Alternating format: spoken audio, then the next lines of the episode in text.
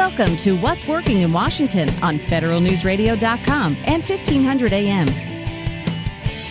Hi, I'm Jonathan Aberman. Welcome to What's Working in Washington. Brought to you by Montgomery County Economic Development Corporation, MCEDC, helping companies start, grow, and accelerate business in Montgomery County. The future starts here. Go to thinkmoco.com today. Coming up, when you go into the government, the one thing you know for sure and what's clear as day is you know how much money you're going to be making, even if you're successful.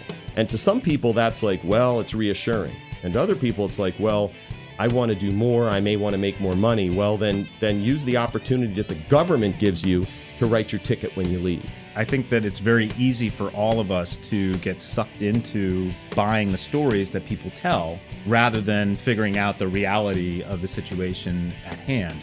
Uh, imagine starting a business and 20 years later selling it to somebody else. Who's your boss? Uh, you know, you've been your own boss for a long period of time. That can be a very, very challenging dynamic for people to go through.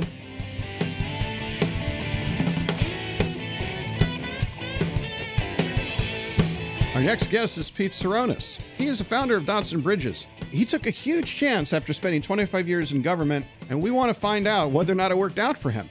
So let's start with this, Pete. Describe this business, Dots and Bridges. Where'd you come up with that name? My wife asked me when I was contemplating the exit from the federal government, and I was playing with a lot of uh, cool sounding names for companies. After two nights, she eventually said, It's time to, uh, to stop this and enjoy the vacation. And she asked me one question What is it you did in government for 25 years? And I said, You know, at the end of the day, hun, I was a dot connecting bridge builder of technology, of people, of ideas. And she said, then be dots and bridges and get down to the shore. So, uh, no, it was. Uh, it's rooted in in what I I felt my role was uh, at uh, my last two tours in the government as a chief technology officer, or as I like to refer to it as a connective tissue officer. And I do believe, being out now, that there is a skill uh, you can learn, but I think it's intuitive to be in a meeting or in a room and understand the relationship or the intellect an individual has and how to piece that together or commingle an idea or a suggestion or a person and and triage it or coalesce it to a point where uh, you can then take it to another level. And that bringing together of people and ideas uh, is just part of my genetic code. And I and I feel like the name of the company is summarizes exactly what I did in government and what I'm doing post government. It must have been a shock to the system to go from a situation where you had a job, you had a role, you had a platform in the government, and you put out your shingle. What was that first month like? Well, it was uh, a little bit of a leap of faith, but like I, I say, I was on a cliff and I had a parachute. So I trusted in myself. Uh, the decision to go out and, as they say, hang a shingle wasn't something that was well thought out. It was really looking in the mirror and saying, how can I essentially do what I've been doing in government on my own and believe in myself and trust in myself and know that it's going to be a, a solo act. It's going to be reestablishment of credibility. It's going to, how authentic am I going to be now that I'm not a quote shiny penny, is the term people use in this town for when you were an executive in government or some relevant role in government as deemed by industry and then you're just Pete Tseronis when you leave. And um, it was scary, of course it was. And uh, my first month, uh, I don't know, I think I grossed about three grand, and after taxes, that was uh, not as uh, much. Not as much, but um, again, it was.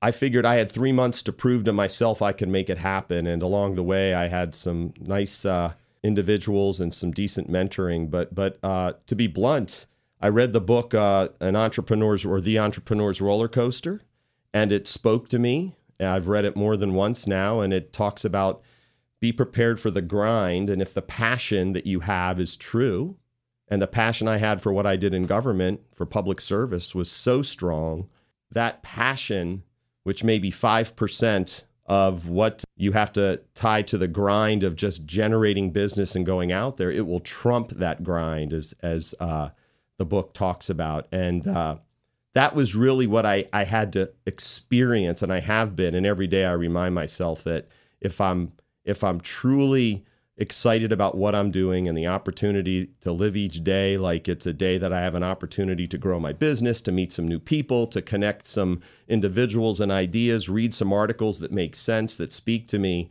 Uh, it, it'll the opportunities to to make money and to feel validated is is there each and every day. So you connect dots, you b- build bridges. That's the way you describe yourself today and describe your role in the government. I'll tell you what, I think that that description runs completely counter to the image that many people have of what people in government do. So, how was your experience in life push against that stereotype or does it reinforce it in some ways? Well, it again, it it it really captured what I felt like during my 25 year journey. And I go back to the time I started in the DoD. I mean, I show up at the Pentagon right out of college, uh, essentially right out of college, and uh, it, here I was in the Pentagon, and and I was working as uh, somewhat of a quasi intern, but but learning the ropes of of the DoD in an office that taught you uh, how to help facilitate the military that would come into DC for their tour and find them housing. And I'm doing AutoCAD drawings, and my father, who's an awesome architect, and my mom, who's an amazing uh, former general physician. I didn't get the engineering gene, and I darn well can't draw a stick figure. So I had to figure out pretty quick in that office how am I going to develop a career? What do I need to do? And I found myself asking a lot of questions and learning about the Pentagon, knocking on doors, as I said. And uh, there's never a bad question, but I was learning that I didn't want to do that career, but I was learning about government. And three years later, I, I headed over to the Department of Education when computer security and the internet was beginning to become uh, the force that it has become, but at an early enough stage. But at the Pentagon, I learned about. It. I had a chance there when I was sent off to internetworking school to understand that this thing that we now know as the internet didn't require me to be a developer or a computer science major. And it afforded me that platform to learn. And I took that opportunity, not because somebody said, thou shall. I had a job description. Well, that's my point. As you describe the story, the stereotype is that people in government don't get stuff done. So, are you the outlier? Are there structural impediments? Yeah, great question. Uh, and again, I feel like it with a quarter of a century serving Uncle Sam, I can tell you that the federal government catches a bad rap.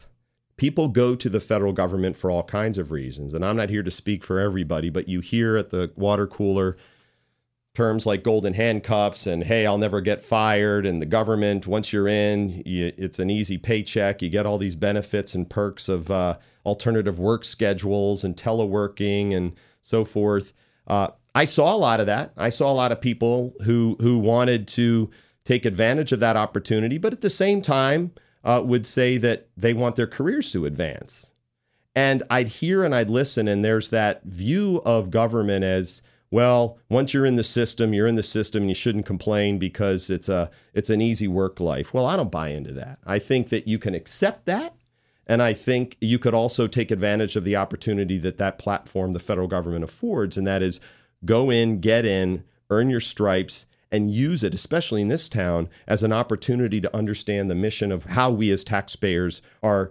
spending our money and where those dollars and how they're being invested into the federal government and the hope that people who are hired into those positions to support to